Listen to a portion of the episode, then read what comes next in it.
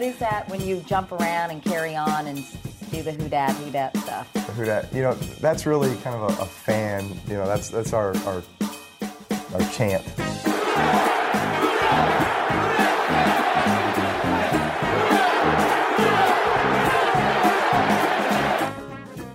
Duncan Holder podcast back at you on the Athletics Podcast Network. Larry Holder, Jeff Duncan here with you, of course, as always. And a pleasant addition, as always. Saints beat writer for The Athletic, Katherine Terrell, is going to jump on uh, because guess what? It is free agency madness. We've seen trades, we've seen signings, we've seen cuts, we've seen it all. And of course, uh, the Saints may not be as heavy of a player in all of this, and yet they're, of course, making moves, and moves around them in the NFC South uh, is certainly a big, big thing involving the Saints. So we're going to talk all about that. And of course, if you're listening to this podcast, you can do so in a couple ways Apple, Spotify, wherever you get your podcast, rate, review, subscribe, do all those goodies. And theathletic.com slash dunk and holder, you can jump on there as well. But uh, Jeff, Katherine, Jeff, I'll start with you. Just your overall sense of how the Saints have approached this free agency period. Uh, it doesn't surprise me that they've been cautious. Uh, they've had they focused in on signing their own, and of course, they did make one splash reunion with Malcolm Jenkins. Yeah, I think we we kind of projected it would be a little slower than normal, uh, just because of the the status of the roster and the the fact that we all know there's some looming big deals down the road, not just this year, but next year and, and going forward. Uh, this roster is pretty well set. I mean, I think people forget we've we've said this before. I, I think some segment of the fan base tends to overreact to that loss to the Vikings and, and forget that this team won 13 games back to back years, the only team in the league. They've won more games than any team in the league over the last three years. Uh, this team needs tweaking on the roster, not any kind of massive overhaul. And I think free agency so so, so far has reflected that. And Katherine, as far as what this team has done, what they need to do, what are the things that you feel like okay they've addressed and been able to uh, solidify this roster? And maybe what are some spots where you're wondering where they might be able to go next? Well it's kind of funny. Usually the saints are always that team that makes a big signing and, and surprises everyone. I don't know if you remember when they signed Jairus Byrd. uh, what, what has it been six years and i called you and you didn't believe me at first uh, this offseason hasn't been like that i made this checklist the other day of all the things they needed to do or would do to get under the cap and they've done them all it's been no surprises they did pay cuts they restructured to get under the cap but I think really maybe their big miss was going after Jamie Collins and not getting him. Now they've kind of got a linebacker hole. They took they made Kiko Alonso take a pay cut, but he's no sure thing to start.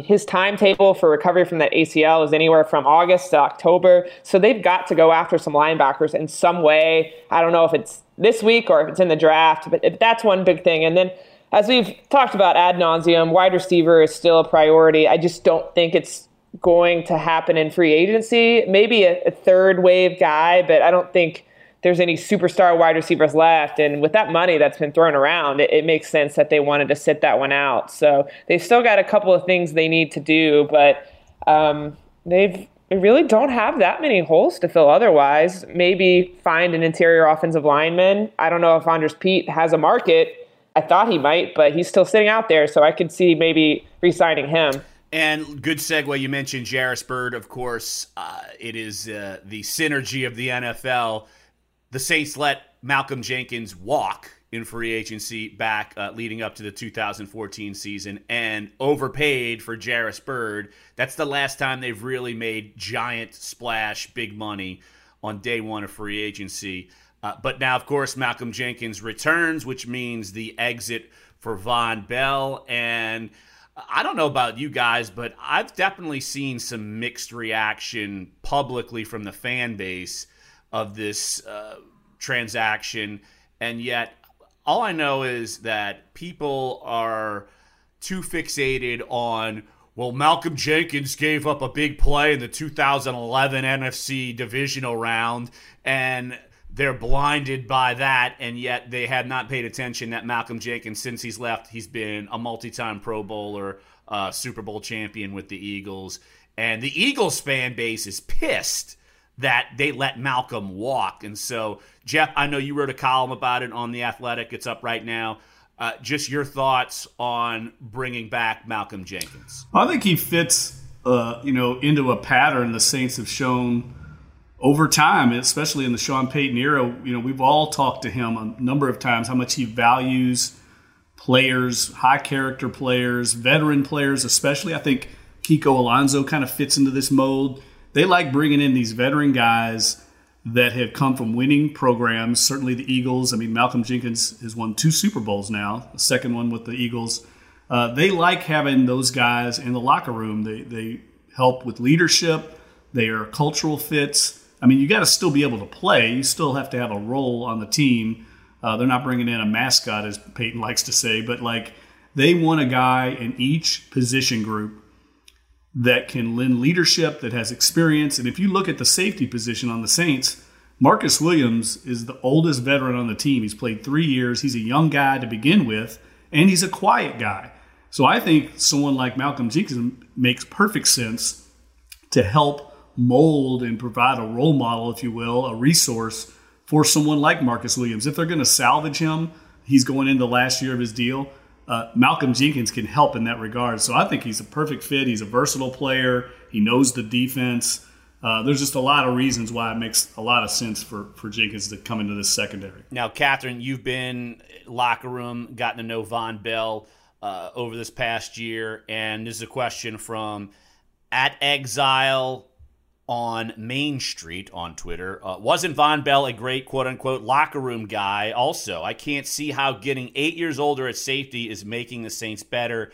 Jenkins appears to be a great person, but don't you guys think he's a downgrade at safety? Uh, Katherine, you said that you felt like Vonn Bell would have been a priority signing for this team, and maybe Sean Payton just said, I am still upset that I let Malcolm walk out the door. He's still playing uh, well, even uh, approaching 33, and he wanted to bring him back. Uh, Katherine, just your your take on this whole scenario. Well, I mean, I think it's a valid point. Of why would you trade a 25 year old for someone that's maybe in the last contract of their career? I can understand why fans don't understand that.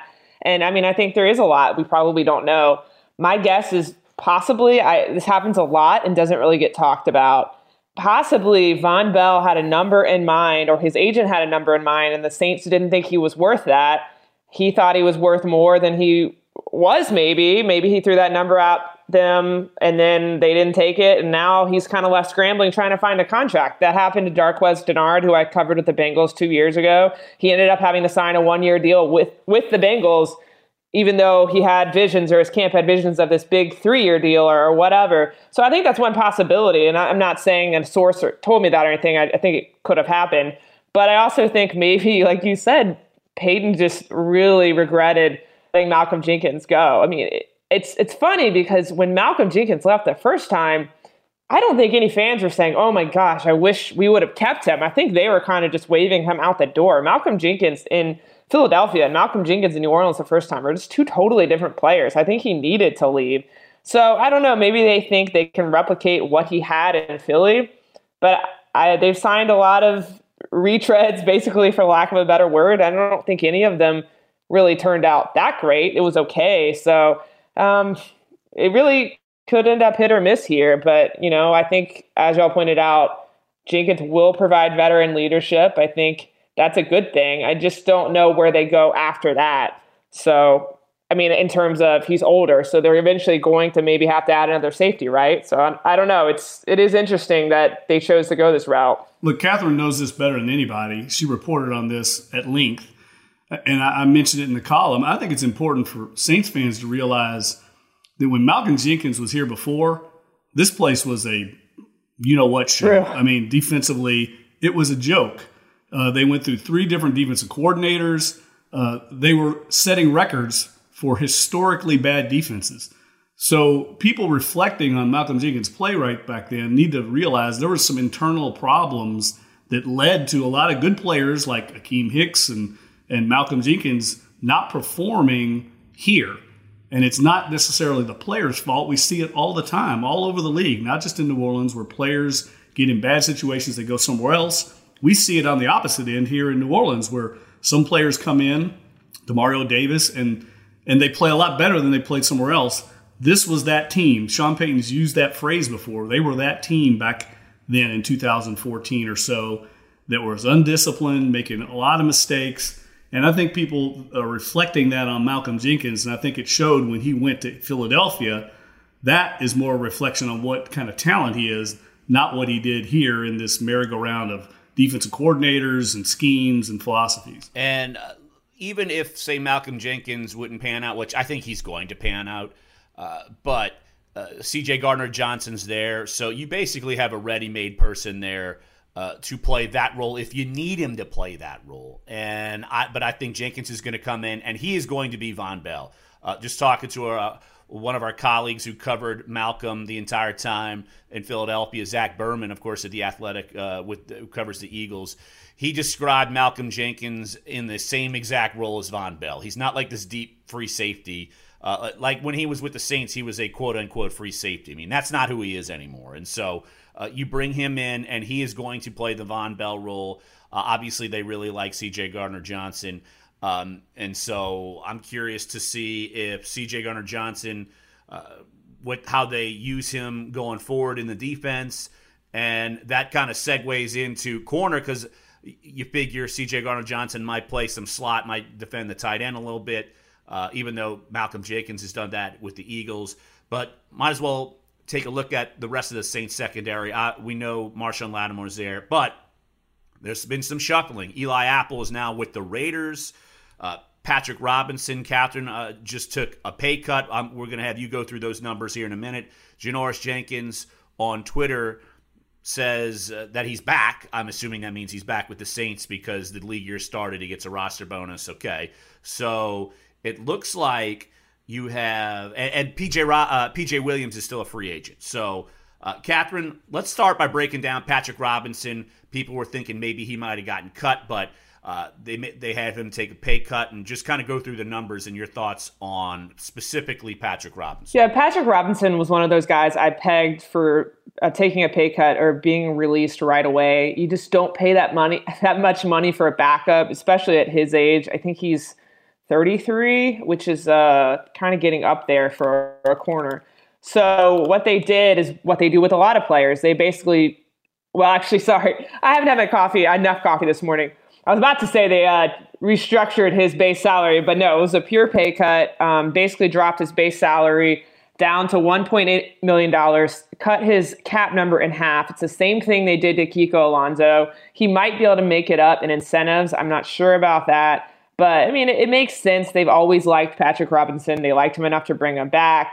He is a capable backup, but he's not going to make starter money for what he does at this point in his career. So it makes sense to um, keep someone around, especially with Eli Apple going and PJ Williams still being out there and a lot of new faces in that cornerback room this year. Jeff, as far as Patrick Robinson, look, he's reuniting with Malcolm Jenkins. They won a Super Bowl together with the Eagles. Now they're back together for a second run together with the Saints, which is kind of crazy. I literally just thought of that. Uh, but do you think that? Um, and I know we've we've talked about maybe the Saints going after a slot corner, uh, and uh, I'll bring this question up from Twitter.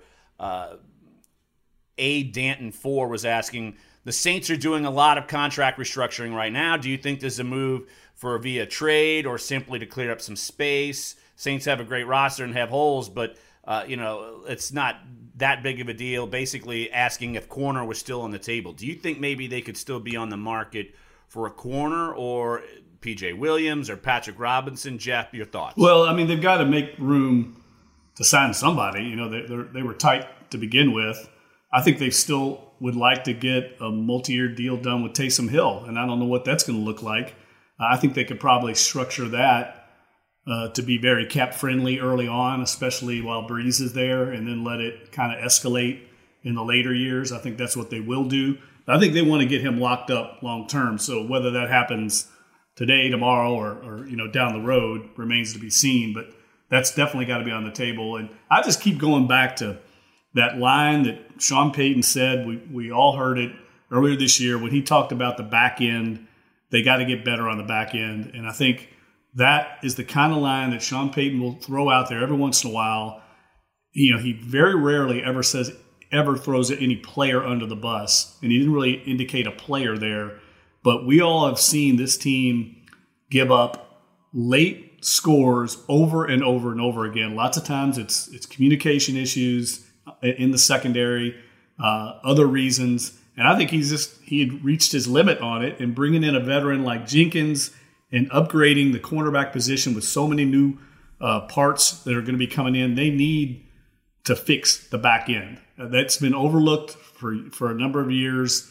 And uh, I think it's definitely a priority this offseason. Well, it's funny now. The secondary room has a bunch of veterans now. Uh, they brought in Janoris Jenkins, obviously a veteran player who's only we forget he's only played what three games for the Saints, mm-hmm. and you can look at the metrics and or just look at the play on the field with your own eyes. Janoris Jenkins had a better season uh, than Marshon Lattimore in a lot of metrics and more picks, more everything.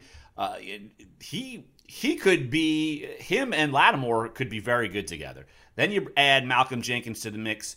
Who knows if Patrick Robinson plays more? I mean, he was great as well, very good. I'll say very good in Philadelphia as a nickel corner. That was a specialty. That's what the Saints originally brought him in for. So they went from really young to having a lot of veteran pieces, and it's more of a a, a, mix and match there. Uh, but uh, Katherine, no surprise that Eli Apple's gone, right? You and me were hearing that at the combine that it was like adios muchacho. Uh, Eli Apple, see you later. Good luck, Raiders. That's a good way to put it. I actually put it nicely on Twitter and said um, the Saints were ready to move on, and someone said that's not very nice, but I mean, it's true. I don't think this. I don't think just from what I'm hearing that Eli Apple handled Janoris Jenkins being added to the roster very well. I mean, maybe he saw the writing on the wall, like, oh, great, now I'm about to be replaced, which is exactly what happened. But I think that was part of it. I think his play was part of it.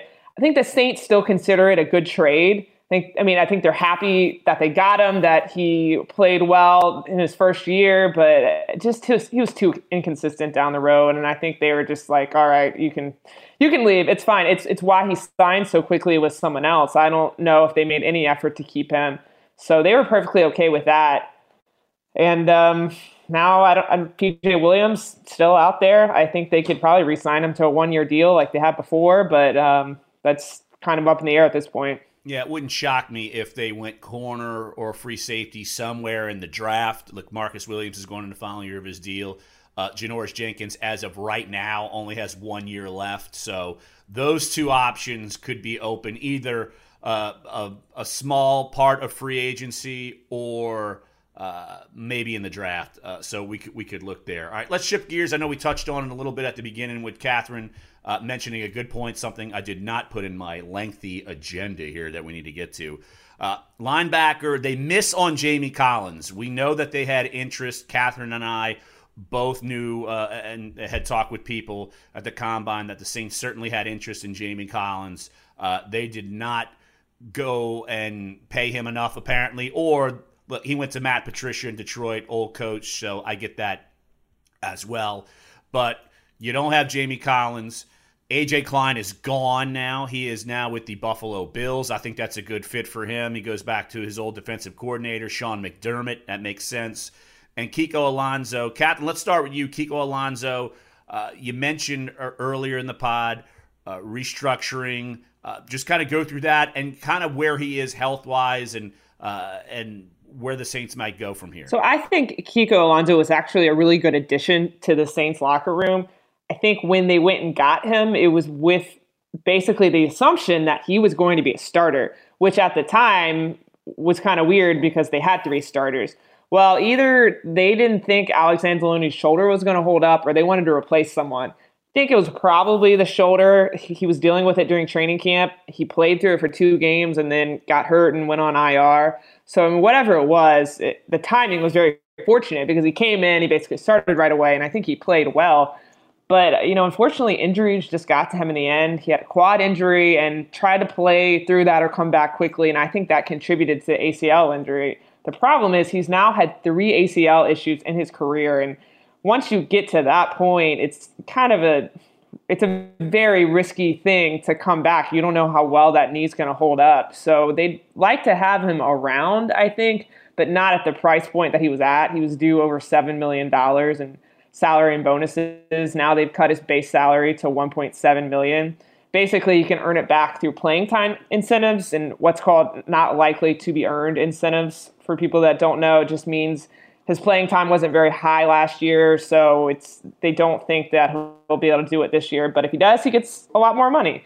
So I think it's a win-win, but I don't think that it guarantees that he's going to be on the roster at all. It's basically a see how you're doing at training camp kind of thing. But from what I've heard, his rehab is going well. But you know, isn't everyone's at this time of the year? Does anyone ever tell you my rehab isn't going well? Everyone's in the best shape of their lives. You never hear anything negative in March or April. Everyone's ahead of schedule. Katherine. Exactly. Everyone on the planet is ahead of schedule, always goes well. except except for the U.S. and the coronavirus. We're Wow. we're not ahead of schedule on Wow. that. So I'm just Too soon. Drop that Too out. soon. Look, uh, I'm waiting for my kids to interrupt this podcast since I'm daddy teacher, trying to work, trying to do all this stuff. So, uh, uh, but Jeff, as far as linebacker, I look at it and the only person I see that I can lean on right now is Demario Davis. What do you make of the position? Do you think they should add pieces somewhere else in free agency, trade for someone, which they've been famous for doing in the past, or which they have been infamous in doing, drafting a linebacker? Well, you know me, I'm Mr. Anti linebacker. So That's why I, left this question for you. Yeah, I mean, I I think they're. I, I look, I know they wanted uh, Jamie Collins. I think he fits the mold of what we were talking about with Malcolm Jenkins, a veteran from a winning background. Uh, but if you had to go to war right now with Demario Davis, Alex Anzalone, and Kiko Alonso, you've got two guys that have injury histories, significant injury histories, that would give you some pause and some concern. So clearly, they've got to add at least one more player there. I don't think there's any doubt. I think they historically have gone through free agency to add linebackers. Uh, they will draft one. I mean, Kaden Elliss is a young guy they like. We know Craig Robertson what he is, but he is mainly a special teams player. So I, I mean, I think that's a position they can address in the secondary, or or even you know the, the they could wait a few a few weeks even after the draft. I think they could help uh, find help there if they don't do it in the draft. But I don't think it's if they don't get some marquee linebacker in free agency, I don't think it's an issue at all. If you look at the team last year, how often they played with just two linebackers, I think uh, my numbers might be off here. I think it was 70% of the time. So very rarely they even have three linebackers on the field. Uh, so if you're going with Demario Davis and one of these other guys, usually it'd be Alonso or Anzalone, assuming he comes back. You've got a little bit of depth there. Um, so I don't think it's a priority in my mind compared to the secondary for sure. All right, let's shift gears here real quick. Uh, David Onyemata, uh, Katherine, uh, I think this was before we started the pod, or if my memories, you mentioned it earlier. Uh, David Onyemata back with the the Saints.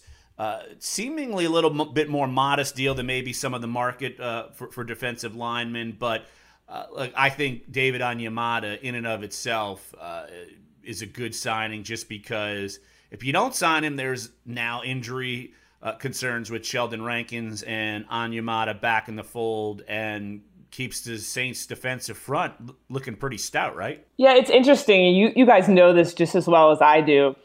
When free agency starts and salaries start getting leaked all over the place, the salaries and contracts that the agents are happy with get leaked right away. When an agent is not happy with the salary he got for his player, it doesn't get leaked. So if you've noticed, Onyemata's salary did not get leaked, and I thought that was really interesting. It, the silence speaks volumes. I think they just did not get what they thought they would get on the market. But hey, the Saints are kind of you got to be pleased with that because this guy who didn't even play football till he was 18 years old has just quietly become this anchor on the defensive line, and uh, it's it's almost as if people forget that he has started 15 games last year. Maybe it's because he's overshadowed by personalities like Cam Jordan, and everyone's always wondering about Sheldon Rankins and what's going on with him. But yeah, I mean that's a great re-signing, especially at the money they got him at. I mean, he only cost 3.5 million against the salary cap this year, so it's one of the things they probably targeted first that they wanted to do if they could get him. Jeff, I know we've talked a lot about the depth at the defensive line. I think just getting Onyemata back, you look across the board. Uh, I, I, maybe they draft somebody, but I don't even think it's a need in a draft. I think they've got capable depth at defensive end. I think they've got quality starters and capable depth in the interior. I agree 100%. I mean, I think David Onyemata is a testament to the work of Ryan Nielsen, the Saints defensive line coach, who's highly respected. I think he's done a great job with him, developing him. And we don't have any idea what Sheldon Rankins is going to look like when he comes back. I mean, he's had so many injuries, he hasn't had a chance to play the last couple of years. But when he is at his best, I mean, he's a force. He's a Pro Bowl level player. I think the defensive line is the strength of the defense. They've got depth, as you mentioned. Shy Tuttle was a revelation last year. Taylor Stallworth is a solid piece in there. Um, I think the one guy that probably won't be back, I'm just assuming here, is Mario Edwards Jr. I don't know. But um, they've got depth there. Trey Hendrickson, of course, has been the third uh, defensive end. And Carl Granderson's a guy we know they're high on who has potential off the edge.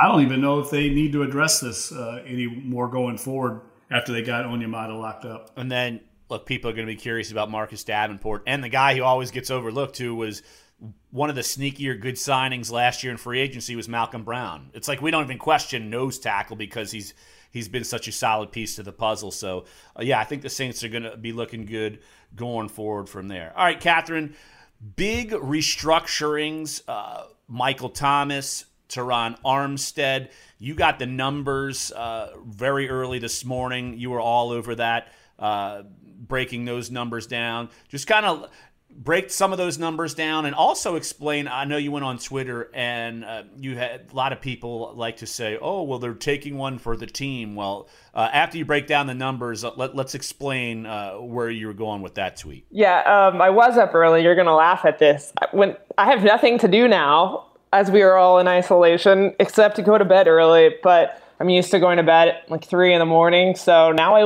wake up at four, and what else am I going to do but check the news? So um, I was up very early, just checking all these uh, numbers and salary cap hits. And so obviously the two big ones are Michael Thomas and Terron Armstead. Basically, I'm going to give people a lesson in salary cap accounting here. When a, when a player is signed, you can take their signing bonus. The player gets the check, but for accounting purposes, it can be spread out over five years. So that's how you can get all these massively low salary cap numbers in year one. That's how the Saints fit these guys under the cap. It's what they did with Jairus Byrd. So then, in a year or two down their contract, they'll either have a roster bonus or they'll have a very high base salary. And what they can do is take money from, say, the base salary and then spread it out over another five years or if it's remaining in the contract. So that's what they did with Terron Armstead. They took, I believe, 10 million of his base salary and converted it into a bonus. It lowers his salary cap. Oh, they also added voidable years onto the end of his deal. I actually asked her on that myself today. He said it's not a contract extension, it's just a restructuring. But basically, it's the same thing as Drew. Um, at the end of his contract, his it automatically voids. So the good thing about this is you can fit him under the salary cap this year. Bad thing is salary cap number massively blows up next year, and that could be a problem since he's had injury history. But anyway, to stop giving people a lesson, it lowered his cap number to about 8.7 million. Same thing with Michael Thomas. They did the exact same thing. His salary cap number is only 7 million this year. So they freed up a ton of money, basically just triggering this clause in the contract that makes it look different for accounting purposes, and that's it. What I did find out though was I thought the players got a check immediately when this happened. They don't. They still get their checks as if it was a normal game check. But sometimes what the team does is guarantees part of the salary instead. So the player's happy, the team's happy, and uh, life moves on. Well, speaking of salary restructuring and uh, voidable years, Jeff, let's move on to Drew Brees. Uh, the fact that we've gotten through what ha- at least half of this podcast and we're finally getting to Drew Brees kind of just tells you something. Ho hum, Drew Brees is back, no big deal. And uh, look, you wrote a column about basically the quarterback carousel all over the NFL. I mean, it's wild and crazy. And Drew Brees is back, and again, his deal is basically the same deal he had uh, when he signed uh, a year ago. Yeah, I mean, I think he's year to year, right? It's what he keeps telling everybody, and that's the way the contracts are structured. Uh, it doesn't surprise me at all. I mean, I actually think all signs point to this being Drew's final year, but I don't think it's set in stone by any means. I think it comes down to how he plays, how the team performs.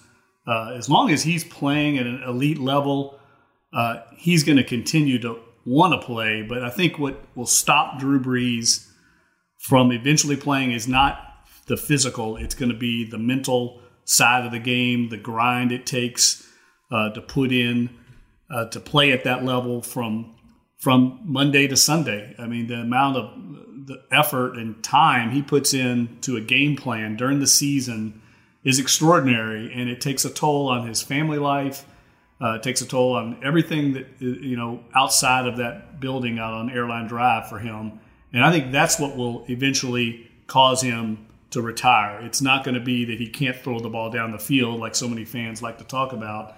Uh, I don't think that has anything to do with it. Matter of fact, if you look at the numbers, I, I tweeted this out the other day. Uh, his numbers had maintained very similar. I mean, similar metrics as uh, the last four years much different than Tom Brady. Tom Brady's have dropped off a cliff. His average yards per, per completion, his average you know, adjusted completion rate, uh, all those things went way down for him at 42. We haven't seen that from Drew Brees. It's gone down a little bit, uh, but it fits in line with what he's done over his career. And again, I think people are putting way too much emphasis on his performance against the Vikings, which admittedly was not very good. But you could say that about a number of players, including Ryan Ramczyk and Marshon Lattimore and some of the best players on the team.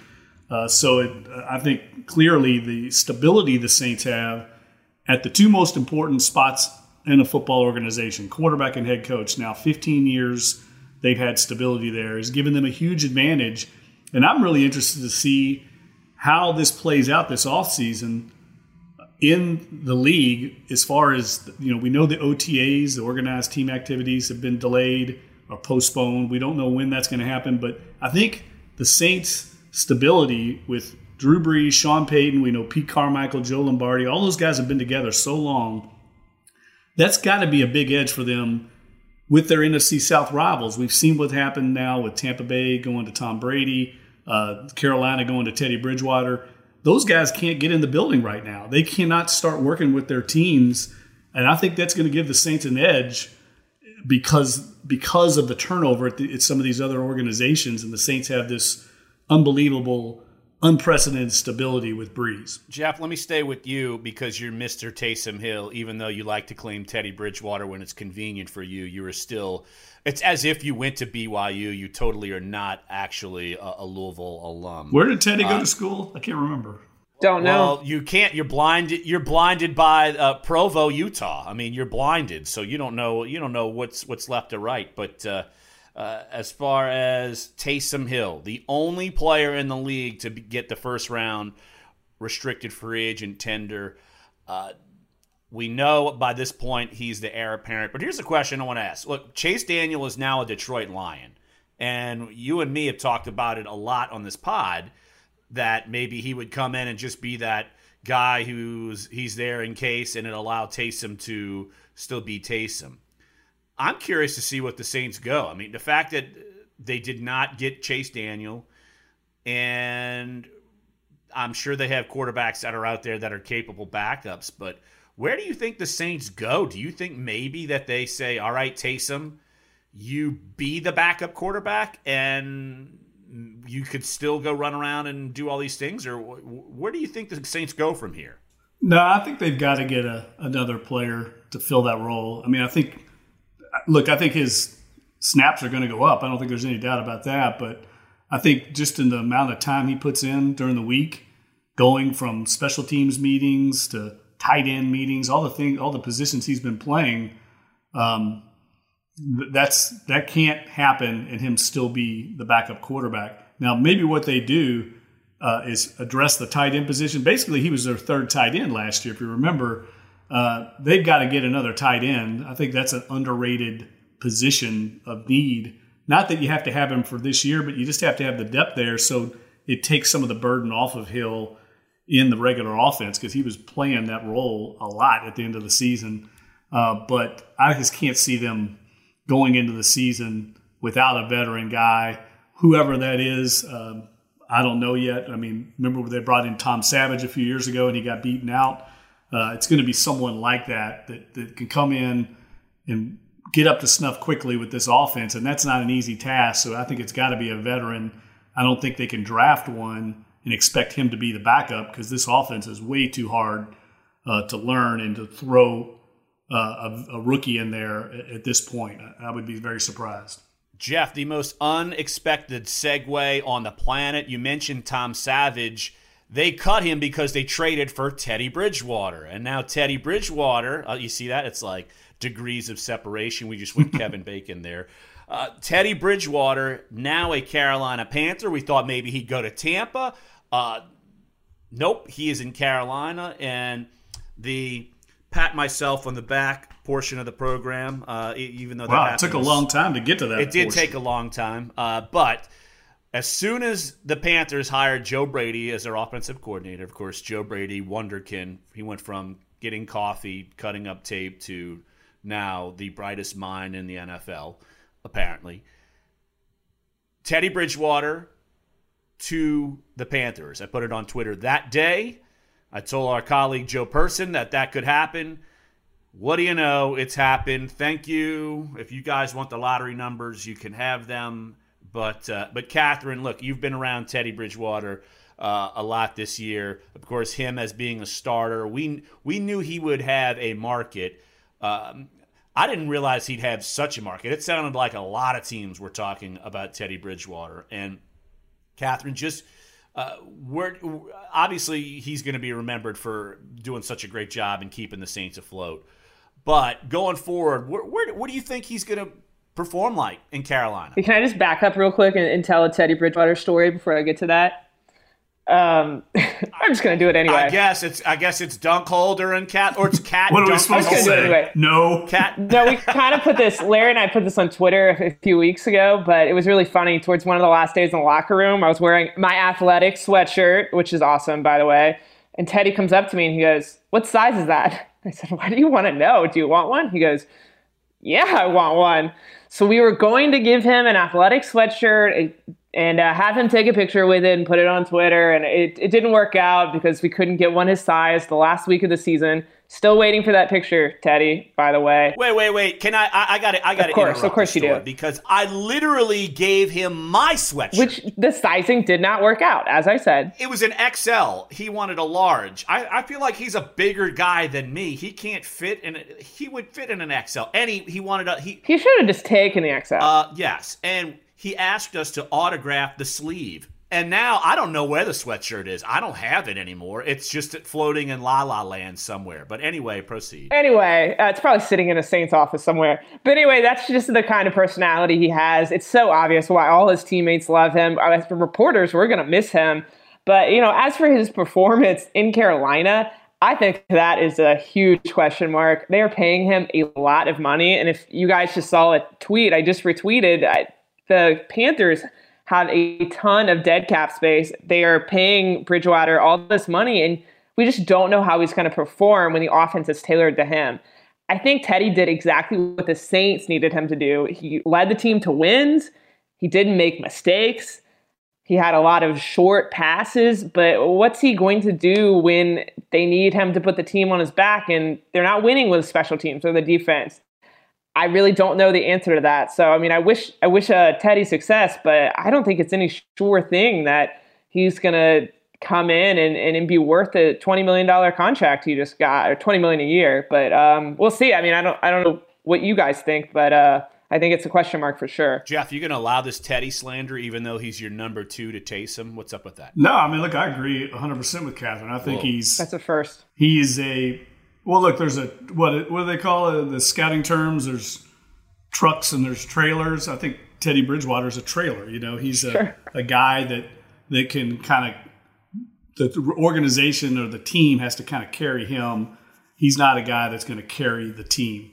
Um, and I think there's a lot of work to be done in Carolina. They're basically in full blown transition, and he's a very safe transition bet at quarterback until they find someone down the road. And if you look at the way his contract is structured, it's it's certainly not long term. Uh, so I think Matt Rhule and, and Joe Brady, who's obviously familiar with Bridgewater, knows his work habits, knows his talent. Um, and knows that he knows this offense, the passing concepts of the New Orleans Saints are what Joe Brady runs. Uh, it makes a lot of sense, but I think um, in my mind, Carolina is the fourth team in the division now, uh, and I think they're they're in. And look, they've got the leash. Uh, you know, they've got the honeymoon period of a new coach with Matt Rhule. Uh, they're going to be moving to a, a, new stadium down the road. They've got a new headquarters. I mean, that whole organization is kind of in transition. And Teddy Bridgewater, a veteran guy with great leadership, uh, makes a lot of sense culturally for this team. But I don't know how good Carolina is going to be considering all the changes they, they're going to have to make. Yeah, I, will put it to this way. Uh, even uh, I, I caught up with Cam Jordan a couple of nights ago, and while he was saying, "All right, he's happy for Teddy Bridgewater," uh, and he was trying to name all, he was going quarterback wide receiver duo, and saying how competitive the NFC South is going to be now. He didn't name a Carolina receiver. He named Christian McCaffrey. And he's like, because that's their best receiver. And so I think that's something that could hinder him there. Uh, but in, with all the quarterback shuffling, and Jeff, you mentioned uh, the Brees stability, uh, you, you, know, you're, and you're going to have probably a lack of practice time. At least of anybody moving around, at least Teddy knows the offense and probably knows the playbook better than other quarterbacks shifting around. So that probably played, played a part in it. Yep. But uh, Jeff, you're also right in that. Look, our our colleague up in Carolina, Joe Person, he said maybe Teddy Bridgewater might just be a bridge bad pun. It's not even a really a bad wow. pun. It, it, was not supposed Whoa, to be a pun. Danielle's gonna give me the hook again. I'm the king Good of bad puns. She's already rolling her eyes. Yes, there's no doubt. Our producer Danielle, who rolls her eyes all the time at my bad, awful puns. At least it's not a Jordan Love pun. But anyway, that they could still draft a quarterback this year, or certainly there'll be some viable quarterbacks next year. That that this could be a bridge quarterback, but uh, I mean, you're talking about trailers and trucks. I mean, Tom Brady has his own truck and 53 million trailers.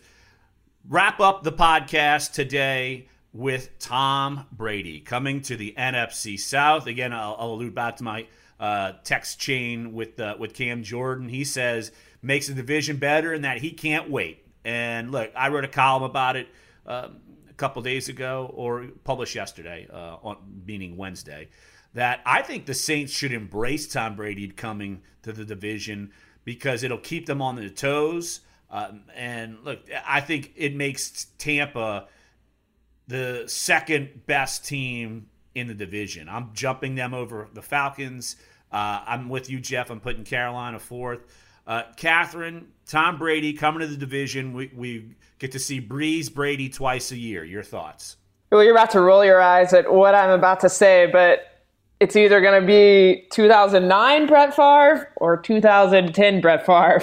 I think this goes one of two extremes. Of course, I have to bring up my favorite player. Uh, I, I think Eyes that rolled. Eyes I know. Rolled. I know. I think that I did a story a few years. A few years. God, I need some coffee. I did some story a few weeks ago just about older quarterbacks and how they did in their final years. And Brady's stats have been declining for about five straight years. So it'll be interesting to see if a change of scenery does him good or if he really is just on the decline. But hey, I'm excited about it. I could see Brees and Brady in a, a Monday night football game. I mean, I think this is fun to watch. So hey, I, I can't wait to watch this. And I think even if Brady is declining, it automatically makes them better after uh, what was it, Mr. 30 interception Jameis Winston this season? It was 30, right?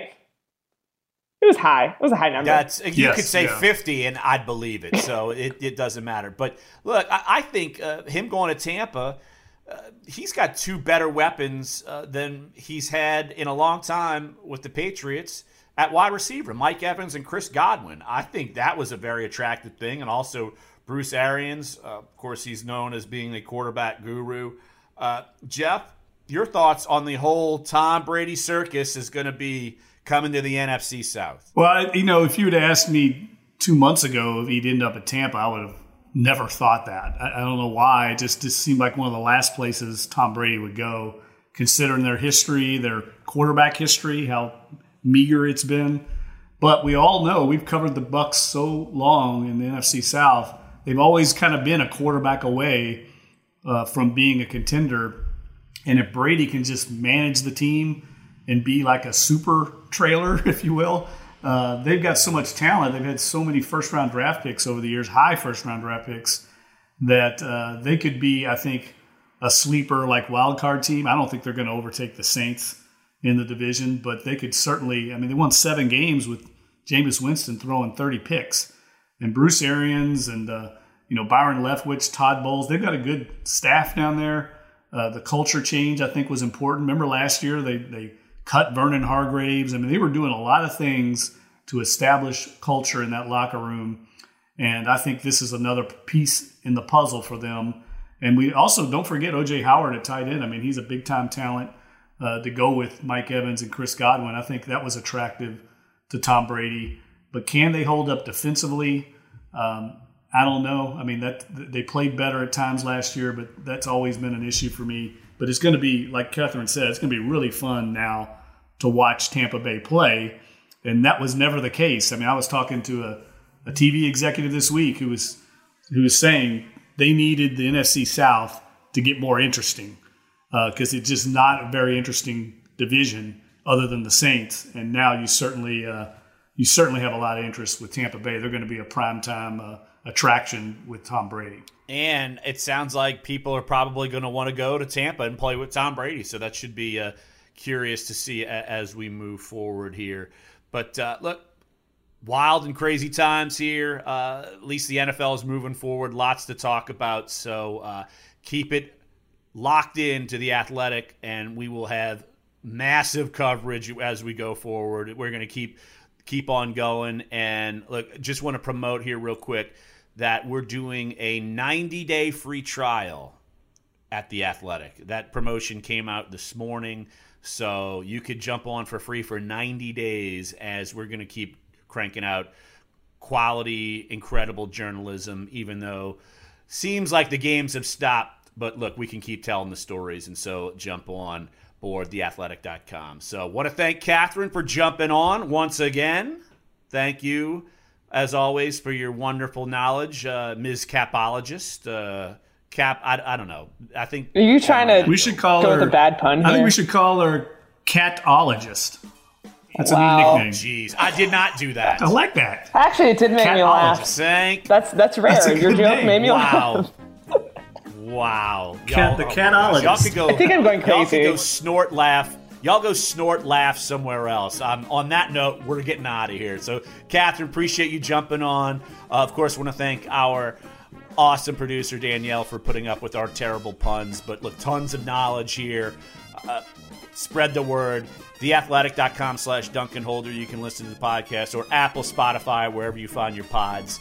Jump on, and we'll keep bringing uh, the the great knowledge all over Saints, LSU, Pelicans. We'll, we'll keep it coming. So, for Katherine, for Jeff, I'm Larry. Thanks for joining us here on the Duncan Holder podcast here on the Athletics Podcast Network.